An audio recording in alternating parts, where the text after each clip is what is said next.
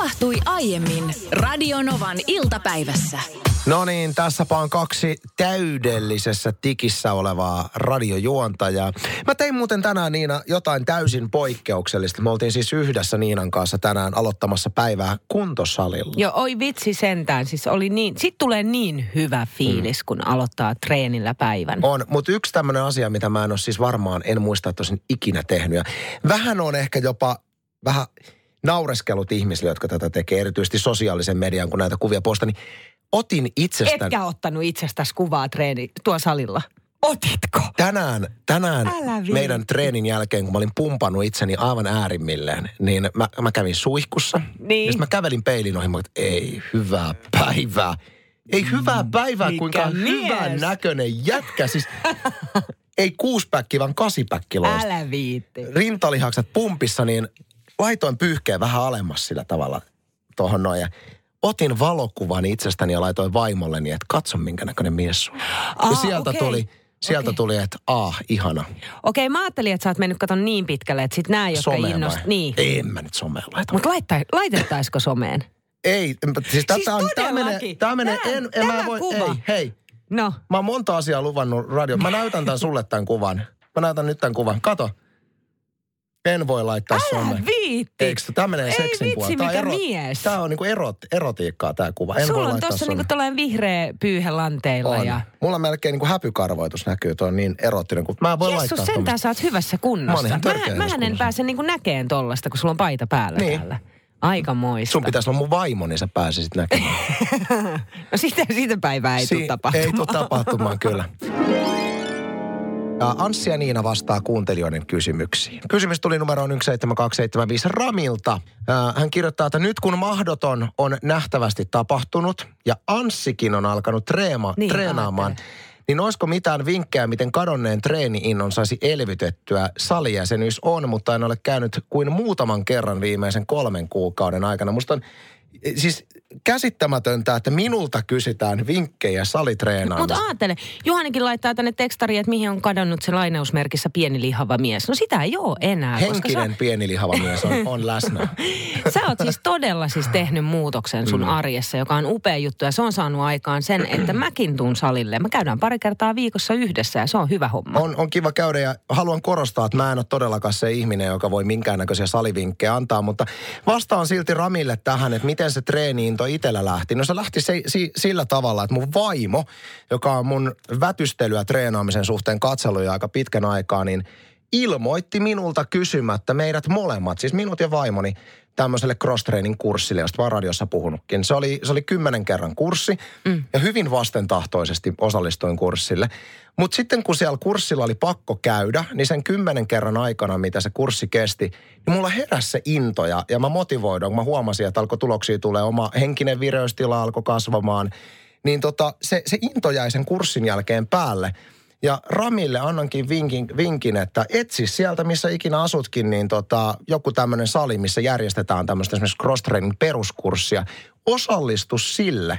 Ja, ja käy ne kymmenen kertaa, mitä se varmaan kestää. Ja uskon, että se treeniinto jää siitä päälle. Ainakin mulle jäi. Niin kyse on ehkä enemmänkin niinku kurssista ja nimenomaan siitä ohjatusta liikunnasta. Ja se on niinku sun tyyppisten ihmisten juttu, koska kyllähän tässä on nähty nyt vuosien varrella sun pyöräilyharrastusta, joka jäi aika vähän.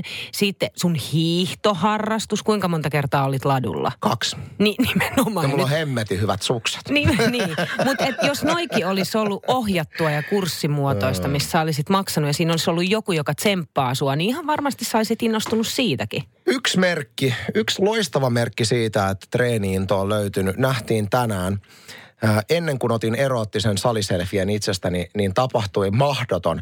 Nimittäin mä huomasin, kun mä tulin treenisalille ja salit siellä jo paikan päällä, niin mä huomasin, että mä olin jättänyt mun treenihousut himaan. Mm. Ää, entinen ansio olisi tässä vaiheessa ollut silleen, että okei, treenihousut on jäänyt himaan, en todellakaan mene salitreenaamaan.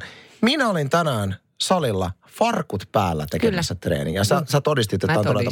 Aikaisemmin, jos mulla olisi jäänyt deodorantti salikaasista, niin mä olisin, että ei pysty. Ei pakko mennä syömään. Ei, no.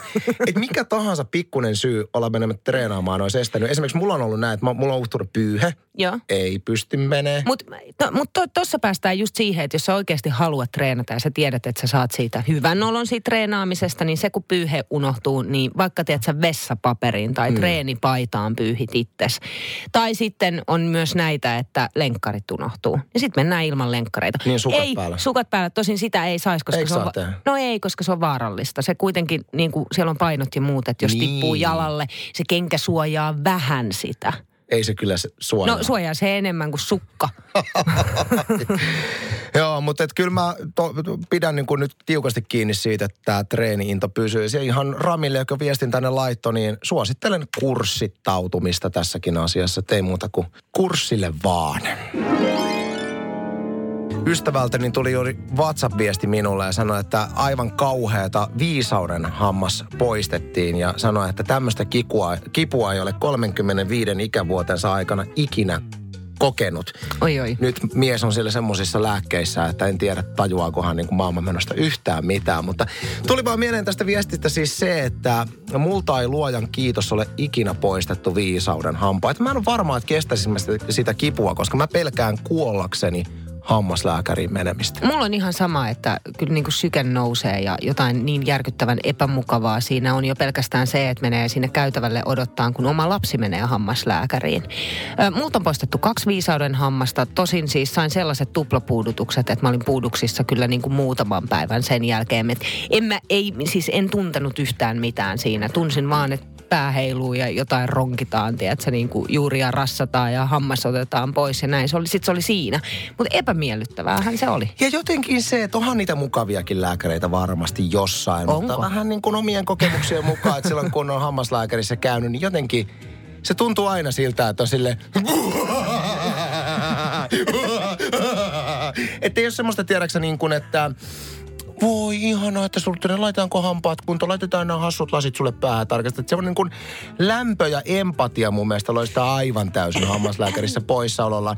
Ja sitten siellä on se, että sä tunnet olos potilaana hirveän ulkopuoliseksi, kun tämä hammaslääkäri ja hammashoitaja kommunikoi salakielellä keskenään tyyliin just niin kuin, että 1, 8, M3, 7, ylävitonen, beta 8, tangettiin 4, potenssiin 5. Sitten se on siinä, että anteeksi mitä.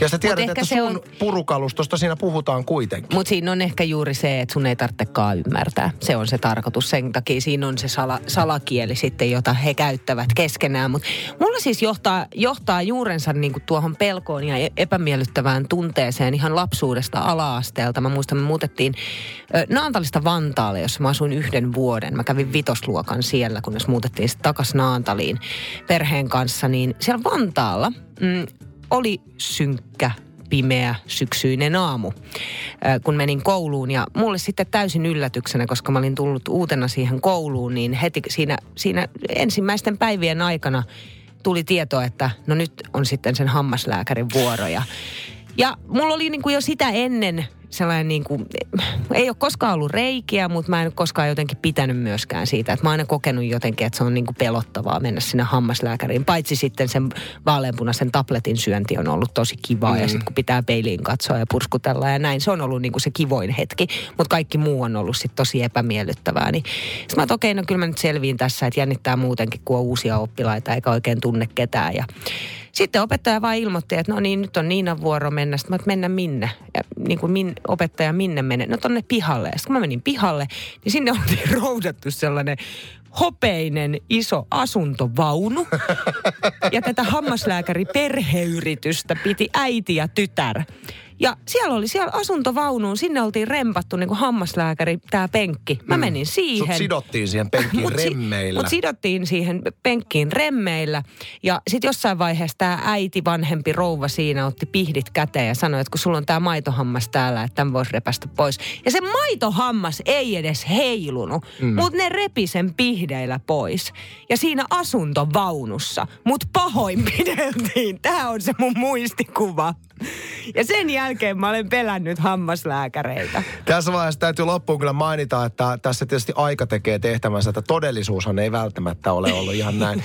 Ja itselläni tietysti niin kuin osittain hammaslääkärin muistoihin liittyy se, että mun oma äitini on hammaslääkäri. Niin, no sulla on olen, ihan olen, käynyt, olen käynyt koko lapsuuteni siis oman äitini tota, Hoidoissa. hoidoissa. Niin se on ehkä vähän erilainen se suhtautuminen sitten, kun oma Ihan poika tulee. Se, äiti, muistat? Hei nyt ihan oikeasti. Niin Ryhdistäydy, poika. äiti ei itse asiassa tunnusta, että näin olisi ikinä tapahtunut. Mun muistikuva on se, että äiti ei olisi ikinä puuduttanut edes mua. Okay. Hän sanoi, toi Anssi ei pidä paikkaansa. Aika mielenkiintoinen tilanne itsellä tällä hetkellä päällä.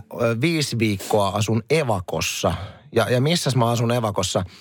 Lapsuuden kodissani. Siis paikassa, missä olen varttunut. Se on mutta aika jännä niin kuin asuu aikuisiällä samassa paikassa, missä on asunut koko lapsuutensa. Miten siis, eikö, mutta eikö teillä ole sellainen tilanne, että sun vanhemmat on sitten kuitenkin poissa sieltä? Että Luojan saatte, kiitos. Niin, ei kun nimenomaan, Luojan te kiitos, saatte joo. olla niinku perheen kesken siellä. Joo, vanhemmat on lähteneet viideksi viikoksi muualle.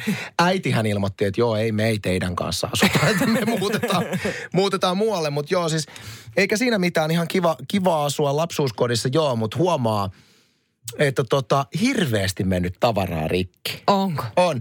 Ja sitten kun kyse on vielä niin kuin omien vanhempien tavaroista, kun meillä on kaksi hyvin vilkasta lasta, niin tota mä voisin itse asiassa kohta tuossa Lauri Tähkän jälkeen, että mikä on tämä viimetteeksi rikki mennyt asia. Voin sanoa, että meinin se sanoa sydänkohtauksia, kun vaimo soitti mulle. Mä olin keikkareissulla Vaasassa ja vaimo soitti mulle, että arvaa mitä täällä just tapahtui. Okei, okay, tästä tulee kallis evakko. Kallis evakko tulee joo, mutta se on jännää, että heti kun ollaan lasten kanssa jossain muualla kuin omassa kodissa, niin se niin kuin rikkoutuneiden asioiden määrä eskaloituu. Että jotenkin lapset hirveästi löytää nyt kaikkea rikottavaa, kun ollaan pois kotoa. No se on kato uusi ympäristö ja siellä on mielenkiintoisia juttuja, mutta mä väitän, että toi on ihmistyyppikysymys myös, että ei ole kyse pelkästään lapsista. Että on, on paljon sellaisia aikuisia, jotka pystyy samaistumaan tilanteeseen, että ei tee mitään, mutta asiat vaan hajoo käsissä. Mitä yhteistä on meidän puolitoista vuotiaalla pojan viikarilla ja Niina Bakmonilla? No tämä, tämä yhtäläisyys selviää ihan kohta, mutta sen kerron, että oli aika monen puhelu, kun olin Vaasa, Vaasassa keikkareissulla, niin tuota, me asutaan siis Evakossa mun vanhempien luona viisi viikkoa, kun meillä on remppahimassa, niin tota, vaimoni soitti, että nyt on kuule semmoinen tilanne, tota, että meidän pojan kloppi on vetässyt pöydältä alas mun vanhempieni aikoinaan häälahjaksi saaman valkoisen aaltomaljan. Oi, oi, oi. Se on Ei- muuten aika hintava. No joo, saahan niitä tietysti kaupasta lisää. Mut se et ei ole se sama. Ei ole sama ja tunnearvoa. Siinä on kaikkea semmoisia niin kuin ajan mukanaan tuomia pinttymiä ja näin. Niin se on aina Niin. kiva soittaa jopa näin aikuiselle sitten äitille, että tämmöinen homma. Mutta tuntunut muutenkin, että hirveästi mennyt asioita rikki nyt, kun asutaan evakossa. Mutta tota, mitä tosiaan ero yht, yhtäläisyyttä on mun puolitoista vuotiaalla pojalla Niina Bakmanilla? Se, että kaikki menee rikki, mikä käteen osuu. Mutta se on käsittämätöntä. Mä, mun ei niinku tarvitse tehdä mitään. Mä pitelen vaan jotain kädessäni ja sitten yhtäkkiä, tiedätkö, se vaan niinku menee rikki. Mm. Muistan, että tässä studiossakin mulla oli vesilasi tossa. Kuinka kaunista. Mä koskin siihen sormella, kuinka kauniisti se halkesi se koko juomalasi puoliksi. Se on Niin, että siitä olisi voinut vielä juodakin sen jälkeen. Kukaan meidän firmassa ei ole myöskään rikkonut laptop firman laptop-tietokoneita yhtä paljon kuin sinä. Sä oot kaatanut, siis olit kaksi vai kolme läppäriä, kun sä oot kaatanut vedet näppäin, näppäimistöllä. Öö, ka- kaksi. Kaksi ja tätä tokaa mä en ole kehdannut enää viedä tekniikkaa. mä pidän tätä rikkinäistä, joka sammuu aina välillä. Mutta siis se on, se on joku ihmeellinen ominaisuus, jota mä oon ihmetellyt. Moni muukin mun ympärillä oleva henkilö läheinen on ihmetellyt, että miten voi olla mahdollista. Montakohan lautasta mä oon rikkonut. Erilaisia kippoja, kulhoja, vaaseja. Ö, juomalasit hajoaa yhtäkkiä vaan. Saunan oven kahva jää käteen. Et se voi olla, että hirveä ruuhka, tiedätkö, meidän mökin saunaan. Ja sitten kun mä avaan sen oven, niin se kahva jää käteen. Tai sitten, että saunan kiukaan luukun se lasi, siinä vaiheessa, kun mä oon laittanut puut sinne, laittanut saunan päälle, laitan sen kiinni sen luukun, niin se vaan yhtäkkiä hajoaa. Ilmeisesti vähän astetta liian kovaa isken sen luukun kiinni, mutta siitä huolimatta. Yksi legendaarisimmista esimerkkeistä Niina Bakmanin rähmäkäpälöinnistä on se, että kun tuossa voitettiin edellisessä radiogaalassa, siis vuoden radiopalkinto Radionova, valittiin vuoden radioksi, niin siinä vaiheessa, kun tämä upea palkinto ojennettiin Tänäkin Niina Bakmanille vielä. lavalla, niin kerros mitä tapahtui. Ei, tämä ei tapahtunut itse asiassa lavalla, vaan sen jälkeen, kun me tultiin lavalta ja sitten kaikki halusi kosketella sitä palkintoa ja pitää vähän kädessä ja ottaa, tiedätkö, kuvaa. Ja sitten oli mun hetki, kun mä sain sen itselleni ja mä pidin sitä kädessä ja mä olin antamassa seuraavalle. Se vaan, se vaan niin kuin menee kolmeen osaan. Yhtäkkiä menee kolmeen osaan, Yhtäkkiä vaan kolmeen osaan. Sama, samalla kun mä näen, katson sitä palkintoa lattialla kolmessa osassa, mä mietin, että tästä mä saan kuulla. Mä saan kuulla tästä niin paljon. Ja mä menen meidän esimiehelle Niina Jokiaholle viemään sitä palkintoa ja sanon tämän, hänelle, että mä saan niin paljon kuulla tästä. Niin ensimmäinen, mitä hän sanoi, ei, ei kukaan saa tietää tästä mitään. Ja hän oli siis Annas aivan täysin selvinpäin. Annas olla. Eka päivä töihin sen jälkeen, niin kaikki tiesi. Joo, tämä palkinto lähetettiin pajalle niin siinä sitten. Radio Novan iltapäivä. Maanantaista torstaihin kello 14.18.